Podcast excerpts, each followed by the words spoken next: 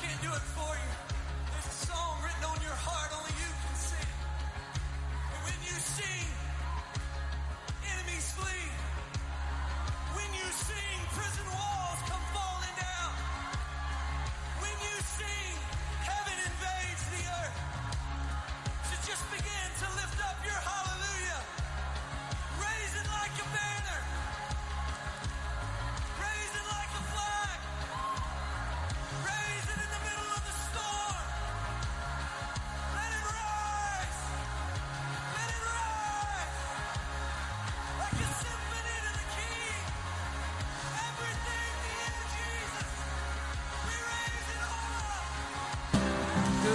church family.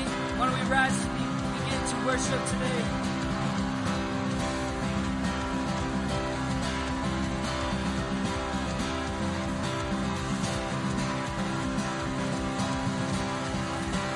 I was buried beneath my shame. Who can carry that kind of weight? Was my tomb till I met you. I was breathing but not alive. All my failures I tried to hide. It was my tomb till I met you. Come on, lift up your voices today. You called my name and I ran out of that grave. Out of the darkness into your glorious day. You called my name and I ran out of that grave out of the darkness into your glorious day. Come on, are we ready to worship tonight? Now your mercy has saved my soul. Now your freedom is all that I know. Old me knew Jesus when I met you. And you called my name. Come on, sing. And I ran out of that grave. Out of the darkness into your glorious day. You called my name that grave, out of the darkness into your glorious day. Come on, did you run out of that grave? Do you remember that day when you ran from the darkness?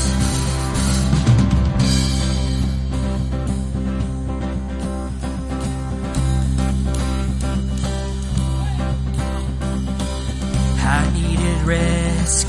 My sin was heavy, but chains break at the weight of your glory. I needed shelter.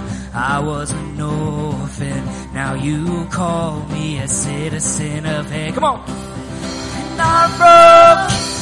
You are healing. Now your love is the air that I'm breathing. I have a future. My eyes are open. Cause when you called my name, I ran out of that grave. Out of the darkness into your glorious day. You called my name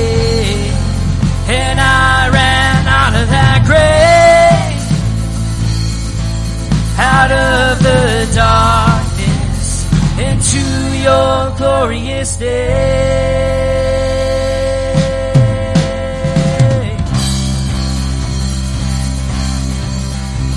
Come on, give God a shout of praise today.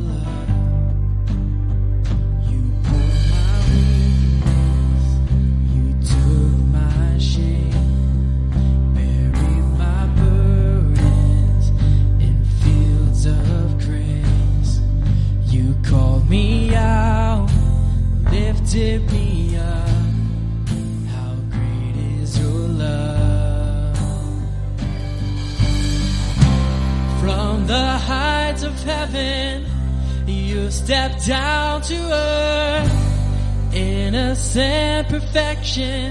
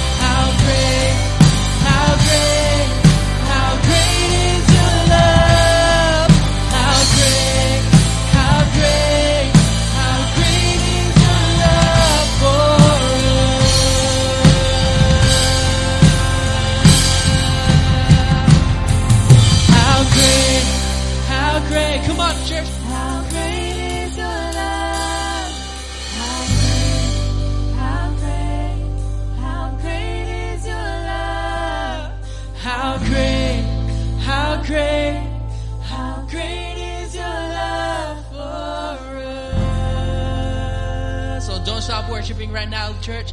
Come on, sing it again. Sing, how great, how great, how great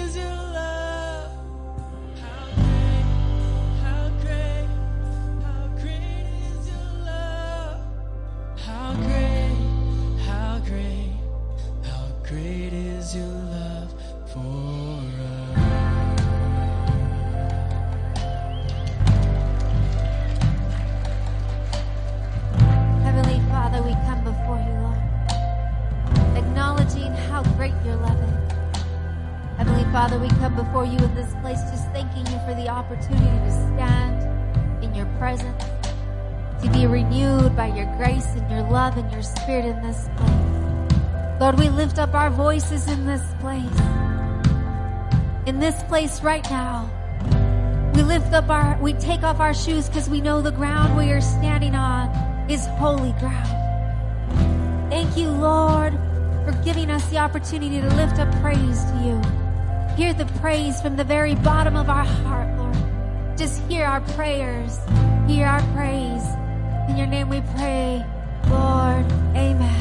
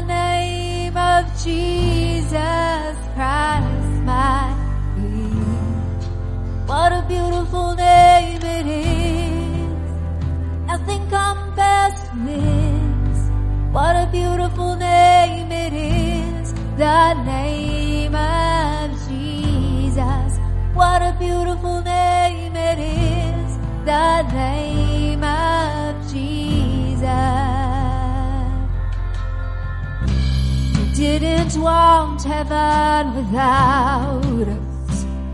So Jesus, you brought heaven down.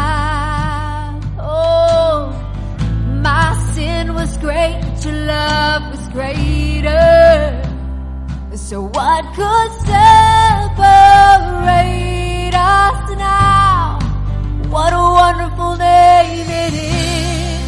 What a wonderful name it is. The name of Jesus Christ. I what a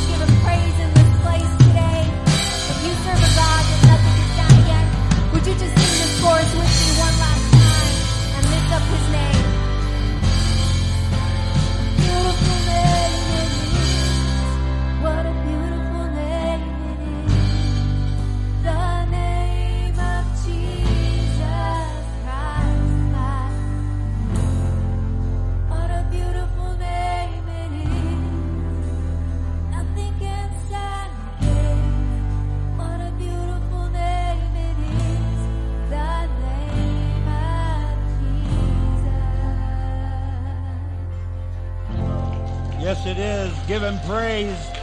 Say thank you, Lord. Your name is worthy to be praised. Your name is glorious.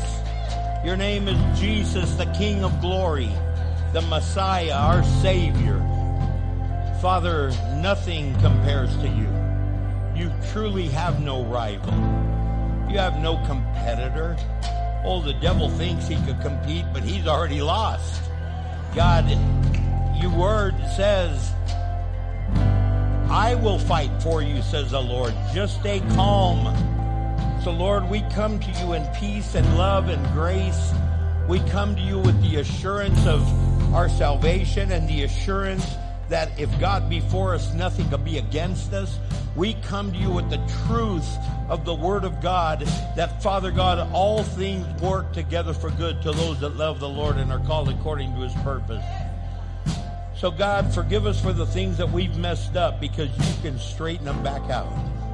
Forgive us for the things that we tried to control, and Lord, we admit that, Lord, we have no control, so we give it over to you. Father, I pray for the sick. I pray for the diseased. I pray, Father God, for those that are brokenhearted. Father, so many that have lost loved ones. Father God, two families in our congregation that lost loved ones to murder. God, comfort those families, minister to them, overwhelm them with your goodness and your love. Father God, I just pray for an outpouring of your spirit for everyone here and everyone online. Father God, those that couldn't be here tonight, I pray that you minister to them in the events that they're taking place in. God, I pray that, Lord God, there be a mighty move of your spirit for those watching online and around the world. That, God, you minister to them right where they are. Father God, we pray for peace, grace, love, and mercy. And we pray for just a continual move of your spirit over Bernalillo County, Albuquerque, New Mexico, and over the state of New Mexico. Father, we thank you, we love you, we bless you, we praise you. And we pray, Father God, as we approach Holy Week, that God, we can really focus on the true, true meaning of Easter, to understand what it was you did, that you suffered, died, and was buried, but on the third day, Lord, on the third day, you rose to give us victory. Oh God, might we celebrate that every day of our lives. And we pray this in the name of Jesus and God's people said amen. Praise the name of Jesus. Hey, turn to your neighbor and say, I love you. God bless you. And I'm glad you're here. God bless you. I love you and I'm glad you're here. And then you may be seated.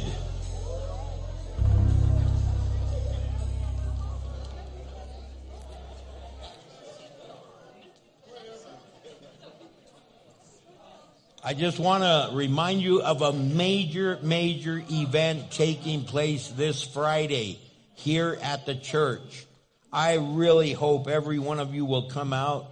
It's going to take place from 6 o'clock to 8 p.m., 6 p.m. to 8 p.m., and it's called Journey to the Cross.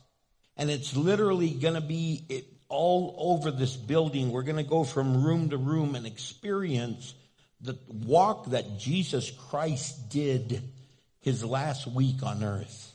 And I'm really hoping that you're planning to be here for that. I'm really hoping that you're going to celebrate with your family. You're going to invite your friends. You're going to be able to say, this is going to be a glorious time of being together. We also are saying Easter is just a few days away. Do you realize that? Easter is April 17th and I really need some people to step up. We need some greeters. We need some ushers. We need some prayer workers. I'm going to have a meeting for everyone that's going to be one of the altar prayer workers.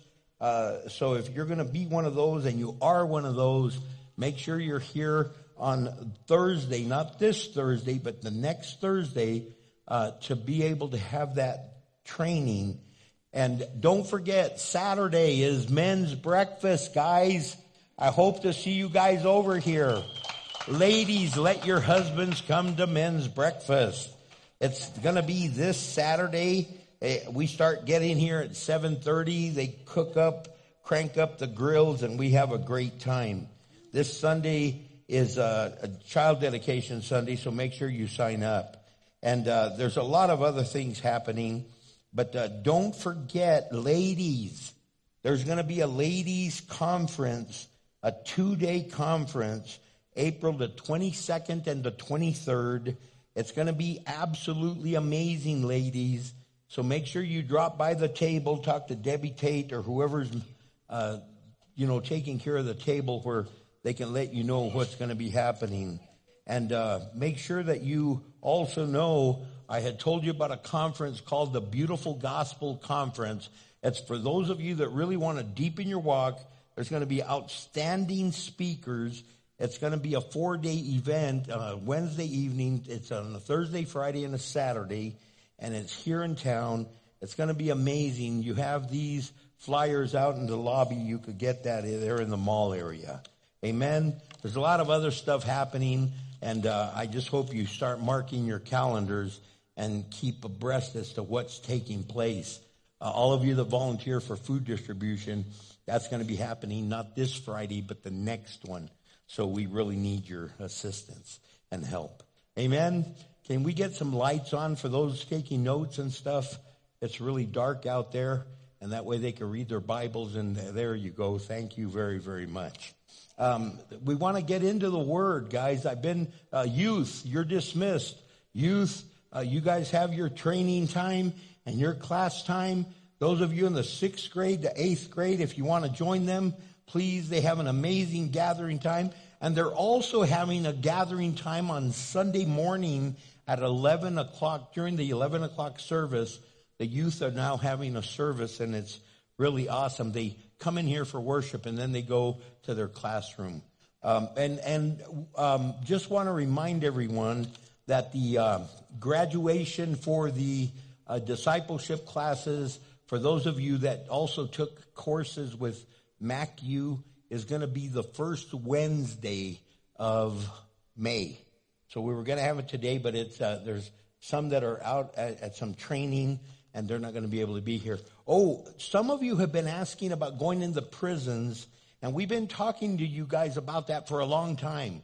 We finally have the training coming up. For those of you that want to go into the prisons, the class is going to be a week from tomorrow. So it's not tomorrow, it's the next week, correct? Oh, it's on Wednesday. Okay, so it's Wednesday. It's not on Thursday. It's next Wednesday at 5.30. So 5.30, if you want to start going into the men's or women's prison in the state of New Mexico, you have to take this training class. So it's going to be one week from today at 5.30. And, uh, and that way you could get certified to go into the prisons uh, because we really, they're begging us to go in there now, especially in the women's prison uh, to do some ministry. So we hope that you guys can be a part of that. Amen.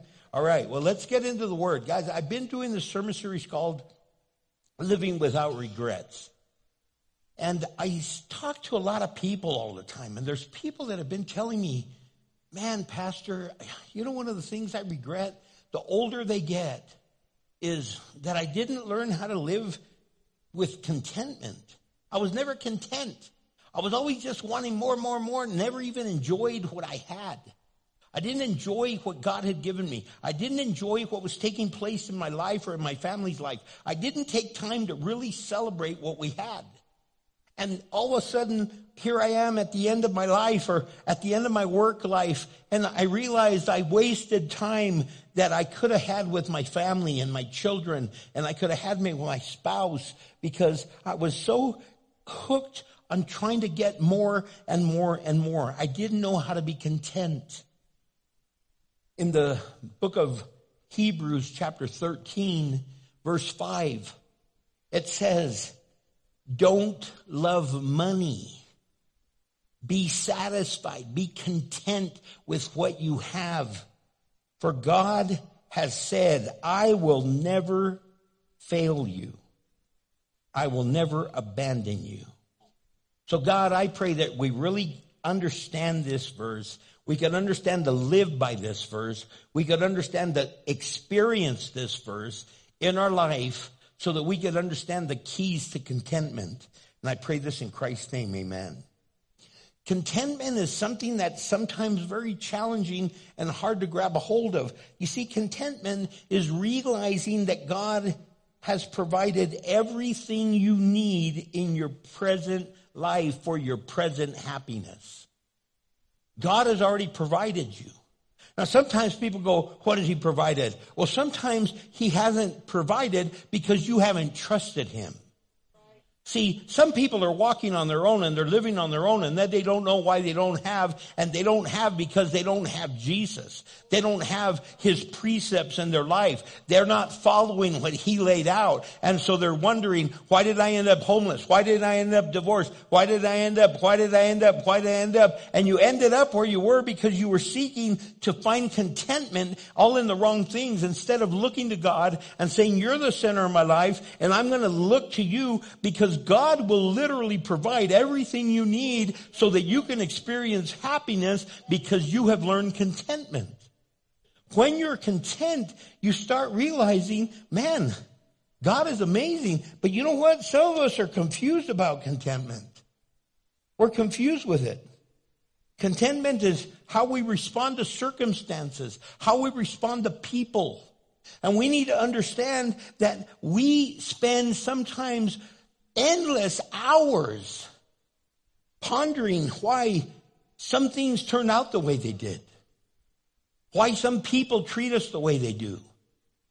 And it's like, guess what? There's just sin in this world. Did you know that? Did you know that there's sin in people's life? Did you know that some people are straight out wicked? They're mean. They're just cruel. There's all kinds of bullies in this world. Have you ever come to realize that? And there's some people that you go, why do they do that? They even go to church just because someone comes to church. That doesn't mean they're a Christian. That's like someone, someone that lives in a garage is a car. You are who you truly are. And you need to realize that. You need to realize that some people are just a bunch of fakes. Some people show up to church, but that doesn't mean that they're truly Christians. Just like some people show up to school, but that doesn't mean they're students. Some just go for recess and lunch. Do You know what I'm saying? I, I really mean that. But see, contentment is truly how we respond to circumstances or to people. Look, circumstances that we literally control and we do control. So we can control the situation and we do control the situation. So now you have contentment because you could take charge, you could control the situation and you do and you have success and you're like, thank you God. I feel so complete. I feel content because I can control it. I did. I took action and it went good. And then there's uh, circumstances that we can control, but guess what? We don't. We just ignore. And we don't know, we're like, uh, I don't know why this keeps happening to me. I don't know why this keeps happening. Well, hello, McFly. McFly means if you've ever watched the movie Back to the Future, some of you are going, who's McFly? But see, you can make a decision to control your situation and you choose not to control the situation, yet you're all frustrated and you're all discontent and you're all just like, I don't know why. And well, all you have to do is step up and do what you're supposed to do. And guess what? Not everyone might not be happy, but guess what? You're going to be content. Because you finally took control of a situation you have control over, yet you have surrendered control and you've given the control to somebody else and they're taking advantage of you and they're taking advantage of the situation and they're manipulating and they're just playing these little games and you're allowing it because you're choosing not to do something about it. And then you don't know why you're so frustrated. And you don't know why you're not content. And you don't know why you're just dissatisfied. And you don't know why you're just like, ugh. Why do people do this to me? Because you allow them to. There's people that walk all over me. You know why? Because I've allowed them to, so they think it's perfectly fine. And they have a doormat. And it says, welcome, wipe your feet all over Pastor Richard. Are you with me? And some of you know exactly what I'm talking about because that's your life. You allow people to walk all over you, trample all over you, control you, and you have control to make a difference, but you choose not to. And then there's circumstances that we can't control. We cannot control, but we try to anyway. Do you know how frustrating that is? When it's a situation you have no control over, you literally cannot do anything about it. You can't, but you're trying to. And you go around screaming and shouting, ah, who, who ordered this weather? It's all windy. Why is it windy? Because the barometric, barometric pressure and the, you know, you, are you with me? You have no control over it. Some people are just cruel. Haven't you ever had someone that just is mean to you? They text ugly things to you or they call you on the phone or they just go right to your face and they, they just do some mean, cruel things. And you sit there going, what's going on? What's wrong with these people? You know what? You have no control over them, but you have control over you removing yourself from that situation. You could block them. You could remove them off your list of, of, of data, of contacts. You could sit on another side of the church. And if you're related to them, you could say, I, I really, I, I can't keep doing this. If you're married to them, get some counseling. But you've got to be able to see that there's some things you cannot control, but you've got to quit trying to control it because it's driving you insane and you're never satisfied. You're never content. So then the question I want to try to deal with today is how can we learn to be content? What are the keys to contentment? And the very first one is to keep your lifestyle in check. Keep your lifestyle in check. Look at your life and say, okay, what about my life and uh, am I not happy with? And what about my life and am I happy with? And what about my life am I out of control in? Some of us are out of control just by decisions we're making. We're never satisfied. We're never happy. We're always looking for more and more and more and more. And it's like you're addicted to it. You just got to have more. You get a television and you're all happy and you're like, oh my gosh, we got a flat screen TV. It's an LED and it's a 55 inch. Ooh, we got a 65 inch. Oh, well, we got a 70 inch now. Well, we have a 75 inch. We have an 80 inch. Well, we got the 92 inch. Oh my gosh. Chill out already. Quit comparing yourself. Look, Philippians chapter 4, verse 11 through 13. Paul says, Not that I was ever in need, for I have learned how to be content with whatever I have. He says, I know how to live on almost nothing or with everything. I have learned the secret of living in every situation, whether it is with a full stomach or empty, with plenty or little. For I can do everything, all things through Christ who gives me strength. See, he's talking about, he's in prison and he's saying, look, guys, I know you're having some tough times out there. Let me tell you, it's horrible in here. But you know what? I've learned how to be content. We've talked about this before and we've looked at this before where we've, we've seen some things and we said, look, why is it that we have this situation? Why is it that we're looking at this situation? Why is it that we're, we're comparing ourselves and we're saying, you know what? Think about when you have those conversations and you go, man, remember all we had was fried bologna? I don't know about you. I love fried bologna. It's amazing to have fried bologna. And we just celebrate fried bologna. Somebody told me to fry bologna and put peanut butter on it. I don't know. I haven't tried it yet, but I'll tell you what. Sometimes it could get a little crazy. But I'm telling you, you've been content before. You've been content when you were in situations that you said, my goodness gracious. We used to have just beans and chili. And you're like, beans and chili again? And now that you've moved away and you have a job and you have steaks and you have potatoes and you have all that, you want to go home and you go, Mama, make me beans and chili.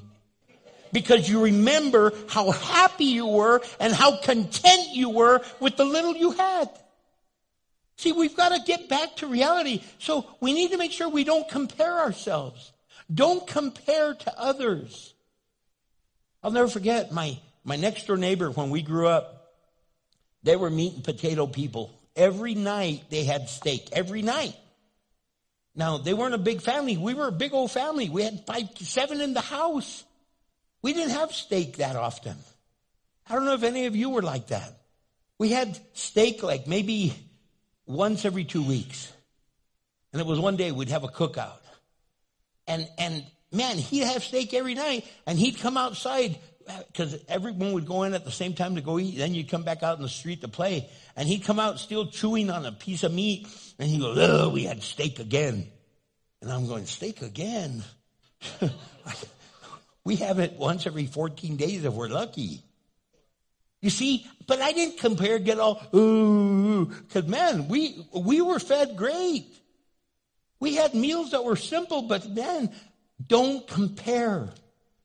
Before you know it, look, how many times you buy a brand new car? Maybe it's not off the showroom floor. Maybe it's not brand new of the year, but it's brand new to you. And the minute you get your car, you start going, ooh, we should have got the one with the leather package. Like Tommy did over here. Susie has the one that's, and, and you start comparing. And you start looking at what they got instead of what you got and you're not happy and then you're, don't compare. Because the minute you start comparing, it starts eating at you. And the minute it starts eating at you, you start getting just discontent. And when you're discontent, it'll just eat at you and eat at you. And before you know it, you are not a happy camper. And that leads you to the second thing. Don't complain. If you want contentment, quit being a whiner and a complainer. But when you compare, then you're complaining. Oh my gosh, uh, we don't have what they have. Did you see what they have? Golly, I wish we had what they had. God, they got fresh tortillas. Well, mom doesn't know how to make tortilla. Yeah, but they got fresh tortillas made over at Golden Pride. We got the fresh tortillas over at Frontier. We got the, are, are you with me? You start just complaining, you start complaining, complaining, complaining about this, complaining about that. Oh my gosh, chill out. But when you compare, you complain.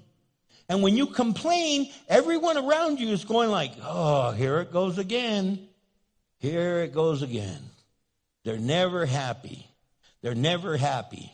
They're never happy. I mean, I don't know about you. Do you remember when you were a kid and, you, and your parents didn't have a whole lot of money and maybe you went to an amusement park? The ticket was the, the, the souvenir. Ida, you got an entrance. You got to go to Western Playland? Wow. You showed everyone your ticket. we didn't ever get a mug. Now, man, everyone wants, and, and you start comparing, you start complaining. And then when you start complaining, then you know what happens? You covet. So don't covet, don't compare, don't complain, and don't covet. Covet literally comes from the Hebrew word that means shamad. And shamad is commonly translated as covet, lust, or desire, a strong desire what belongs to somebody else. So you're wanting what belongs to somebody else. Why? Because you started comparing and then you started complaining and now you want what they got. And so sometimes people steal and if they don't steal, look, I understand. I, I, I've never ridden in a Tesla. I've heard about Teslas. I'm not really a follower of Teslas. I, I, apparently, it's a car that's very popular now. And some people are very jealous of people that have Teslas. So, did you know that across America, people have been keen Teslas? And the Tesla has cameras all over the car. So there's some people here at the mall on the west side of town, whatever that mall's called, and there was some teenagers that go to the high school there and they walked by a Tesla and they got a key or they got a knife or something and they keyed the car, but they got caught on camera. So then they got arrested and the parents had to repair the car and those repairs are not cheap. All because they were jealous. Uh, they have a Tesla. They think they're all bad. They don't know how that person thinks. We don't know if they're all show off. I got a Tesla. They just might be, hey, praise the Lord. God has blessed me and I got to buy a Tesla. It's a nice vehicle. I get to enjoy it. But no, some people get jealous. And when they start getting jealous and they start comparing and they start complaining, then they covet. They want what somebody else wants. Some people aren't happy with their own household. They're not happy with their wife or their husband. They start looking at the neighbor's wife or husband. Ooh, look at that. Man, oh man. He cuts the grass and everything. Ooh, man. Boy, look at her. She, man, she's really on it. Oh, baby. I'd like to talk to that great lady. Talk to your own wife and your husband. Strengthen your marriage. Quit comparing. Quit coveting. You covet their vehicle. You covet their house. You covet, they, you, they invite you over. You see the curtains. Now you got to get better curtains. It's like, my goodness gracious, when are you ever going to be satisfied? We've got to learn how to quit comparing, complaining, and coveting. We have to keep our lifestyle in check. Say, God, keep me in check. Help me. Help me to stay where I need to stay. The second thing we need to do is we need to keep our loves in check. Our loves in check. Now, let me tell you what I mean by that. I'm just using keep in check, keep in check. So keep your lifestyle in check, keep your love. The things that you love. What are the things that you love? What are the things that drive you? What are the things that have your heart? What are the things that totally just grip you and you want to live for God's glory and do it amazing? In the book of Ecclesiastes, chapter 5, verse 10, it says, Those who love money, hear me, those who love money will never have enough. How meaningless to think their wealth brings true happiness. Let me tell you something. There's a lot of people that were filthy rich and they took their lives. We could go as far back as Jim Belushi. We could go back to Robin Williams. We could go back to Farley. We could go back Chris Farley. And I mean, you could go on and on and on. These famous, very wealthy people that were broken and empty and not content with life. And they didn't keep the loves of their lives in check. Man, we need to fight greed. We need to fight that thing. What is it that grabs your heart? What is it the thing that has you? What is it the thing that holds you? What is it the thing that drives you? What is that thing that you love that you'll do anything for? That you'll bend the rules. You'll, you'll do whatever you need to to make sure you get it, even if it's wrong if it brings shame to the name of Jesus, if it brings shame to your family, if it brings shame to your position. Some people have lost their jobs over some of the dumbest, dumbest decisions. All because they didn't have their love in check. They loved money, they loved power, they loved position. And they did whatever it took to get there. Sometimes they lie about somebody at work. And they go, hey, did you know this? You know this? You know this? And that person gets fired and you move up to the position, but you're not even qualified. You don't even know how to do it and you don't last there long because God doesn't honor your wickedness. And you don't know what's going on. You've got to fight greed. You have to fight it because when you're greedy, you're never content. You're always wanting and protecting what you have. And you're constantly guarding it. Look, it's, it's unfortunate. People in Albuquerque are ripping people off constantly. And it is very disappointing, especially when you work so hard and somebody steals what you have. Look, I shared this story a while back, but I'm at the stoplight on Rio Grande and Mountain. And as I'm sitting there, there's a car, two cars in front of me this truck and there's a, a, a, a, work truck in the other lane. And it's one of those work pickup trucks that have a toolbox with all these doors. And the guy in the car, he's leaning over, opening the toolbox, getting, ripping them off at the red light. So I'm honking like crazy, hey, and I'm not, and people in front of me are like, what? I'm like, hey, so I'm honking, hey, they're ripping you off. And Cindy goes, "Ee, they're going to shoot you. And I go, well, I, I would like somebody to scream at me if they're ripping me off right in broad daylight while I'm in the driver's seat and they're ripping me off. Like, man, greed, greed. People are greedy. There's people, I mean, look, look at the murders we've had in our city. They go into a, a massage parlor and just took a hundred dollars and took the lady's life. For a hundred dollars. How much is your life worth? How much is a life worth? Sure is a whole lot more than a hundred dollars. But greed. They're never satisfied. They have to have more. They have to have more. And they'll get it any way they can because they're not content with life. They're not content. So you know how you fight greed? First of all, be grateful. Be grateful for what God has given you. Be grateful. Don't go, hmm, like, man, if you get a raise, say thank you, Jesus. Eh, they didn't give me much of a raise. They didn't have to give you any raise. They give you a bonus. Hmm, you call this a bonus? You don't, oh, give it back then. No, no, no. The other day I was waiting for change. And they go, well, do you really want your change? I go, well, it is $7. I'd like my $7. I go, do you want to give me $7? No, why should I? I go, exactly. It's my $7. I'll wait till you get your change. See, some people are not grateful with what they have. They're constantly complaining and griping instead of saying, Thank you, Lord. Thank you, Lord. Look, some people say, Why do you bless the food when you sit down to eat? One, because I have been hungry before. So I say, Thank you, God, for this meal. And I also don't know what the restaurant did to my food. No, no, I really mean that. I don't know what they did back there. They dropped it on the floor. They might have stepped on it. They might have spit in it. I don't know. So I'm just saying, God, bless this food make me strong and healthy. Don't let me get sick. But thank you, God. Thank you for what you give us. Thank you for what you pour out to us. Thank you for how grateful you are, Lord. I mean, how gracious you are.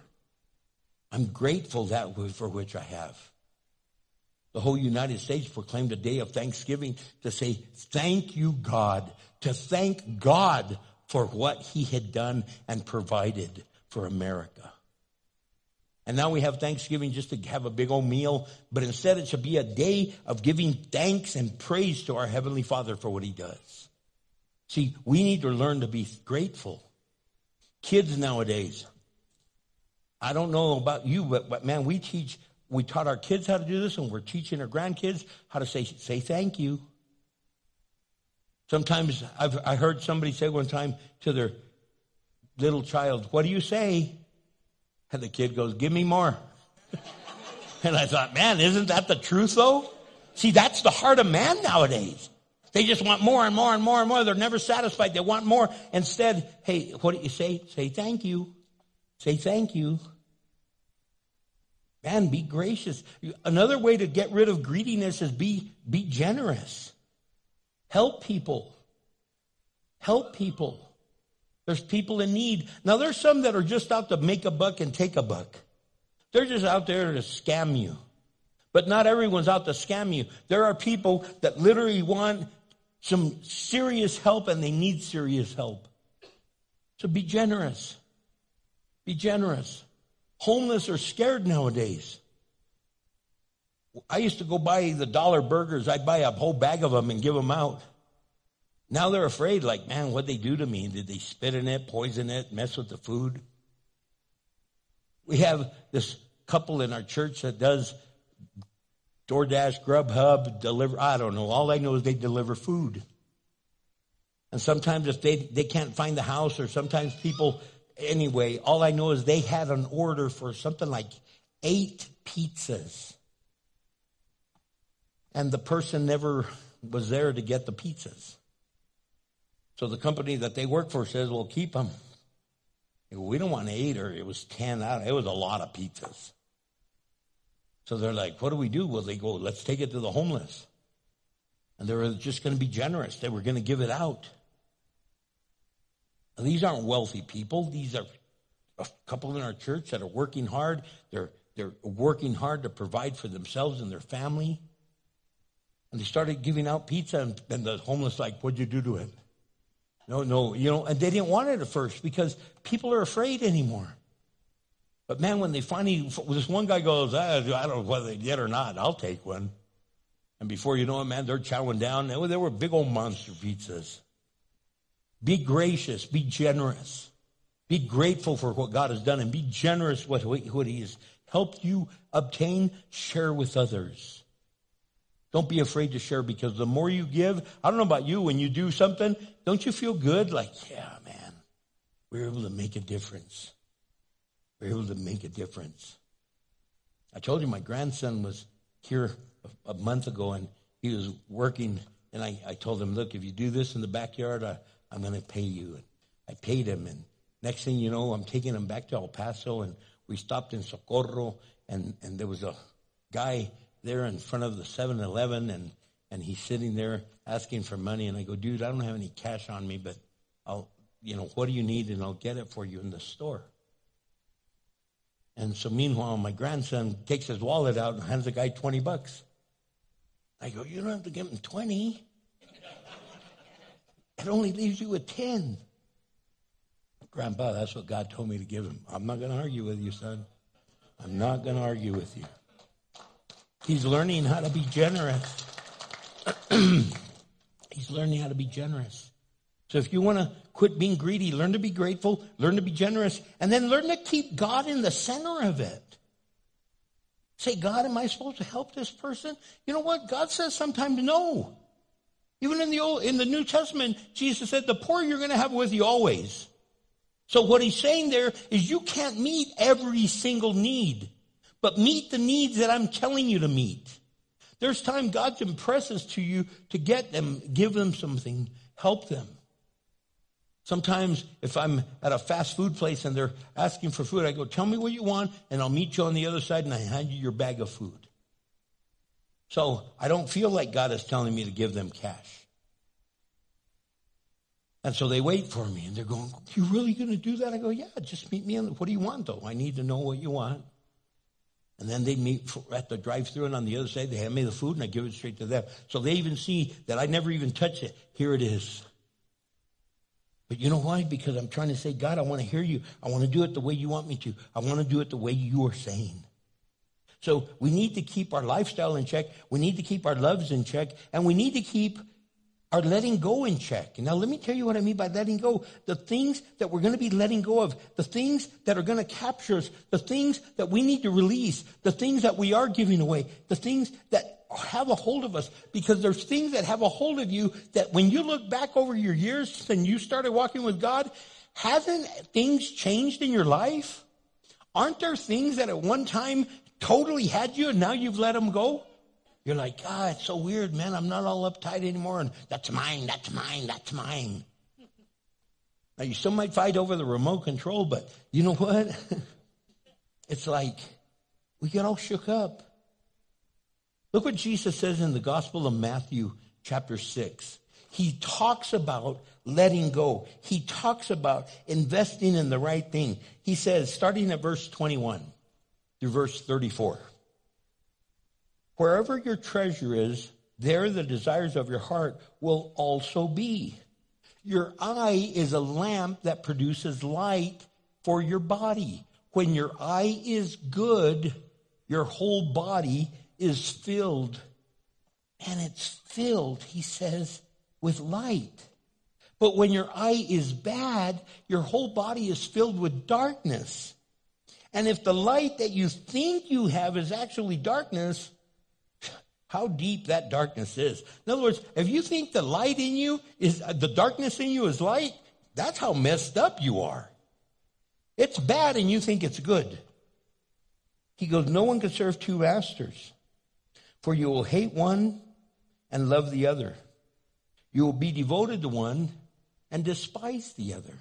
You cannot serve both God and money. That is why I tell you not to be worried about everyday life, whether you have enough food or drink or enough clothes to wear. Isn't life more than food and your body more than clothing? Let's just stop right there. Most of us have stuff in our refrigerator, but we just don't necessarily find it appealing. You still have food. You still have some food in your cupboard. And you're like, "Hey, I don't want to eat that. That. Are you with me? We're just spoiled. Clothing. Hi, I don't have a thing to wear. You, you've got so much clothes it doesn't fit inside the closet. Hi, I, what am I going to wear? What am I going to wear tomorrow? Oh my gosh. Oh, you only have 50 outfits to pick from. He goes, Look at the birds.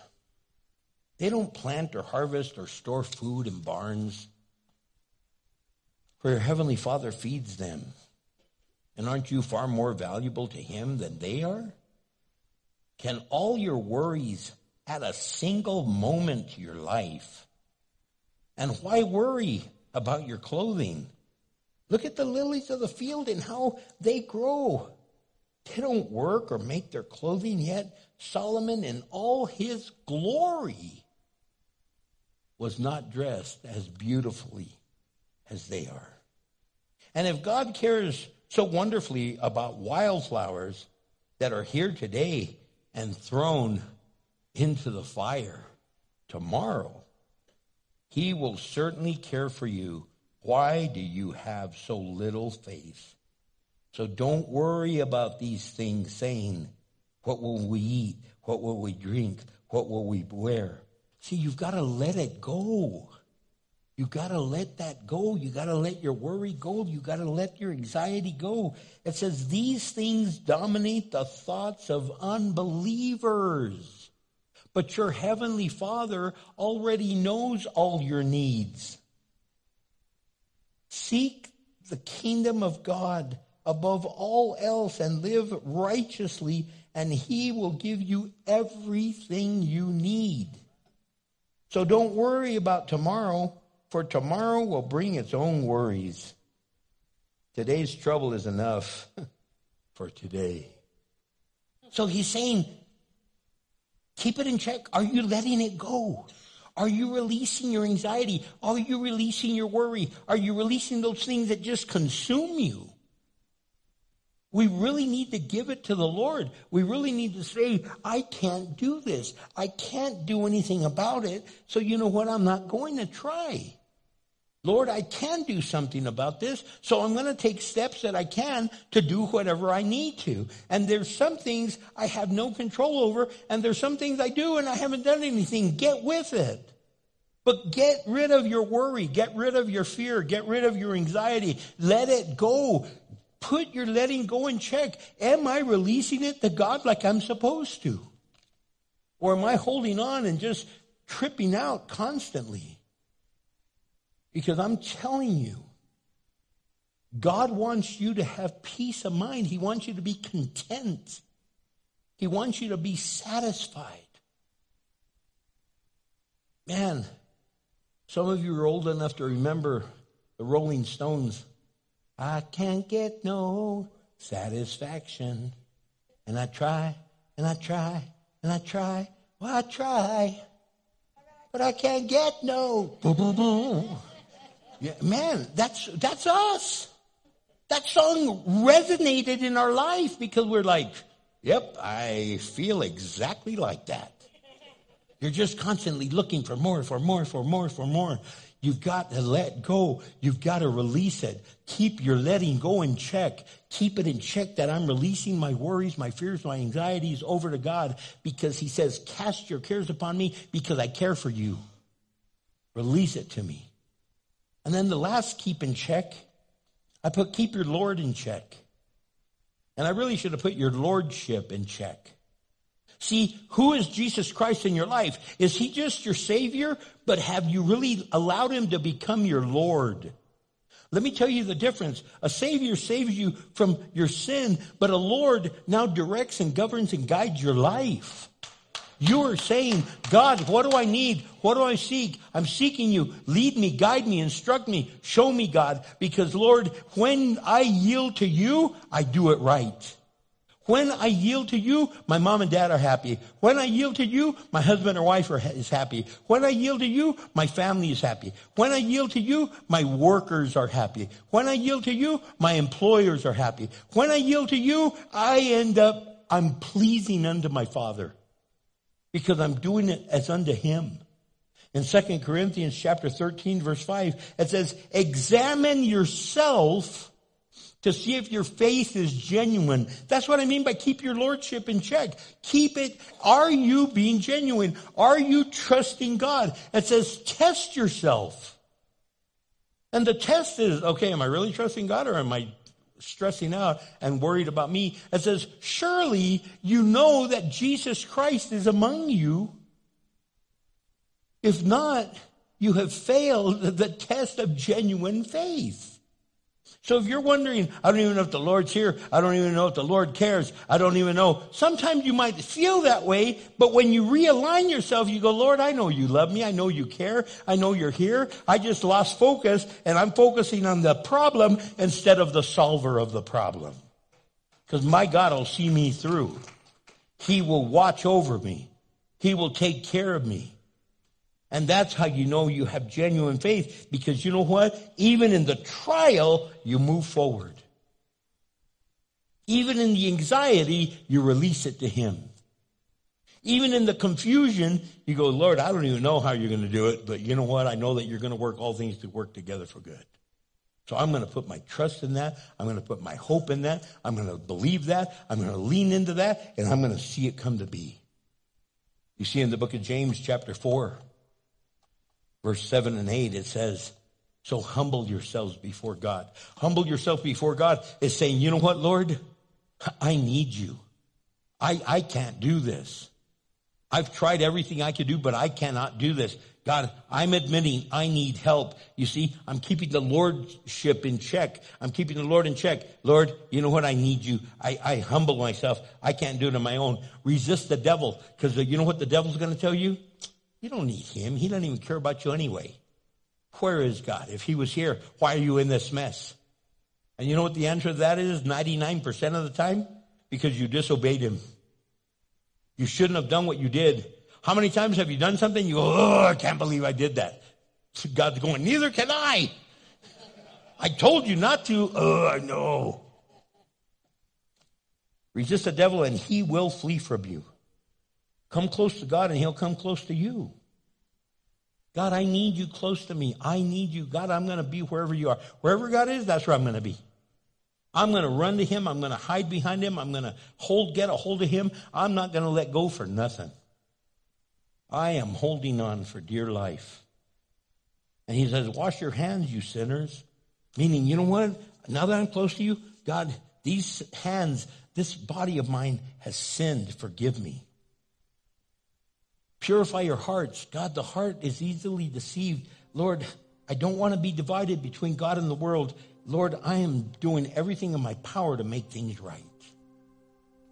So, you know what we need to do is come before God and say, God, I'm doing everything that you've told me. I'm keeping my lifestyle in check. God, I'm really looking the way you want me to look. I'm not looking to the right or to the left. God, I am sincerely keeping the loves of my life in check. I've got my love focused on you. God, i have got my letting go in check. I'm really not holding on to anxiety, worry, or fear, or doubt anymore. I'm giving it over to you because, God, you are my Lord. You're my Savior. You're my Redeemer. You're my friend. And if He's not tonight, I pray that you receive Him and let Him be that.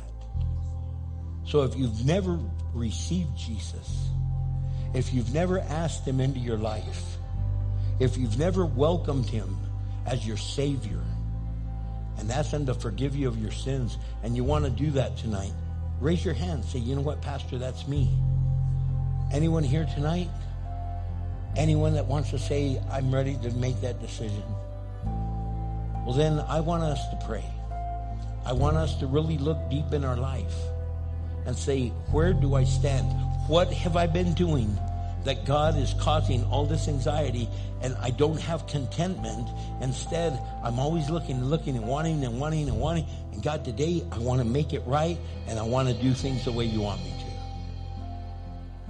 So if there's something you want to come and lay down at the foot of the cross, if there's something you want to surrender today, if there's something you want to let go of today, I invite you to come up for prayer. So would you stand with us as some of you make your way up to say, I need this prayer time. I need this surrender time. I need this time of saying, God, I have been filled with so much anxiety and I'm realizing that part of it is because I don't know how to be content. I don't know how to be satisfied. I don't know how to be satisfied with what you've given me. That doesn't mean you can't have a goal to have more. It doesn't mean you can't have a goal to work hard, but it means that you're going to be satisfied with what you have until God says it's good. So surrender it all to the Lord. Cry out to Him right now. Ask Him to minister to you. Ask Him to receive that which you have to give Him as we sing this song. Give God the glory.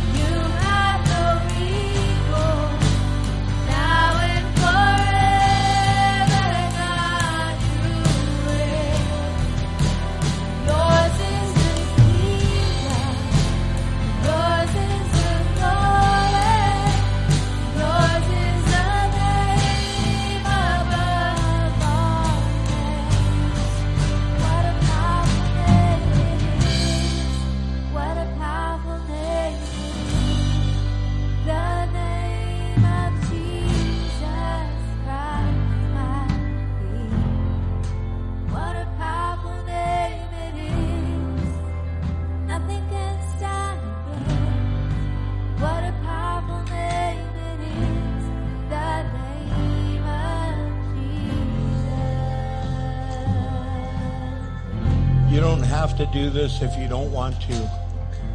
But I really encourage you to turn to your neighbor. As we close in prayer, I want groups of prayer. And just tell them, pray for my family, pray for my home, pray for my job, pray for my life. You don't have to go into all this explanation.